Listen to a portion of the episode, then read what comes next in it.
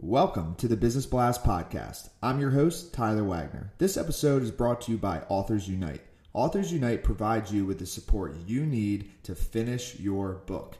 Best part is, after you finish your book, they take care of the entire publishing and marketing process 100% for you. So, if you want to become a successful author, make sure to check out authorsunite.com. Now, let's jump into the episode.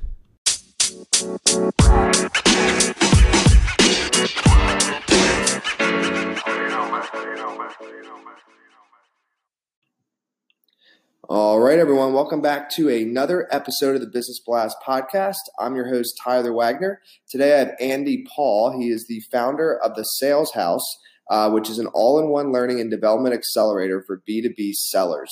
He is also a best selling author and top rated podcaster. So, welcome to the show, man. Tyler, thanks for having me. Of course, man. Grateful to have you on. Um, let's jump into the first one. The Sure. first one I have for you is what is the best story from your life that has an underlying valuable message? Well, I, you know, I think a good a good story is is you know the first job that that uh, after I graduated from college and it was selling computers and for a big big company and to businesses and I go in for the interview with the sales manager and and sitting across the table from me and he just basically said give me his name he didn't say anything else on that his first question out of his mouth this was a a job selling computers to small business for accounting applications was he asked me an accounting question, which I hadn't been anticipating. and I thought he was going to ask something about me or or whatever, and, and I just sort of froze. And the first thought went through my mind, I just, oh my gosh, I'm going to tell my parents I screwed up my first interview. And um, I finally just paused and I said, you know, I I know the answer to this question. I took accounting in college, did well, as you can see from my transcript, but you know, I'm just not, I'm sort of blanking out here. Can I get back to you with the answer tonight? When I go home, I'll look it up and, and get back to you. And he just closes his notebook and gets up and leaves the room. Doesn't say a word.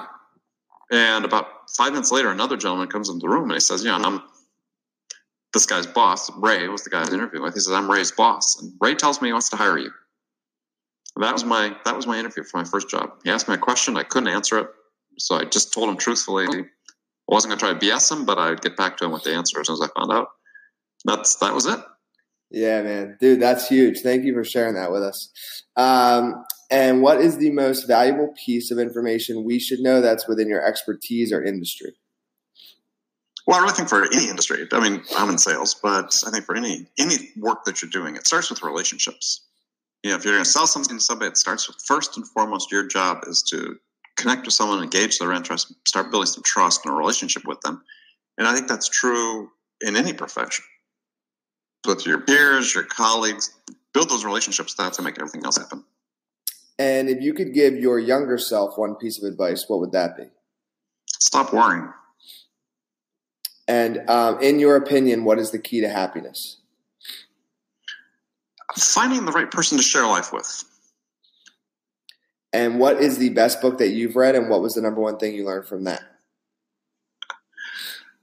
You know, I, I was thinking about this question in advance. It's like, oh gosh, read so many, so many, so many books. I can't remember a, a favorite one.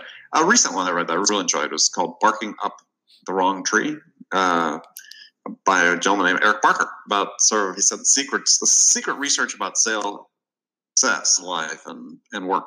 And um, yeah, the lesson really is there is that that life, business rewards people who are most adaptable and uh, most tolerant of ambiguity, and that it pays to break the rules.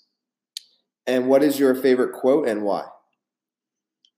Yeah, my favorite quote actually is one I've had with me for quite some time, and uh, I found it in Forbes magazine. When I was quite quite early in my career, and it's from a gentleman named Paul Tillich, who was a American he said the quote is the awareness of the ambiguity of one's highest achievements as well as one's deepest failures is a definite symptom of maturity. And yeah, for me, that was just telling me is that, hey, life is going to be full of ups and downs. I'm going to have successes. I'm going to have failures. Is, you know, don't make too much of the successes and at the same time, don't make too much of the failures. Um, and just sort of be level. Absolutely, man. Dude, thank you so much for coming on. The last one I have for you before we let you go is where's the best place for people to find you online? Well, they can find me online at thesaleshouse.com. Uh, so they can reach out to me at andy at thesaleshouse.com or follow me on LinkedIn after the slash, it's the sales house. Perfect. Thanks again, man. Thank you, Tyler.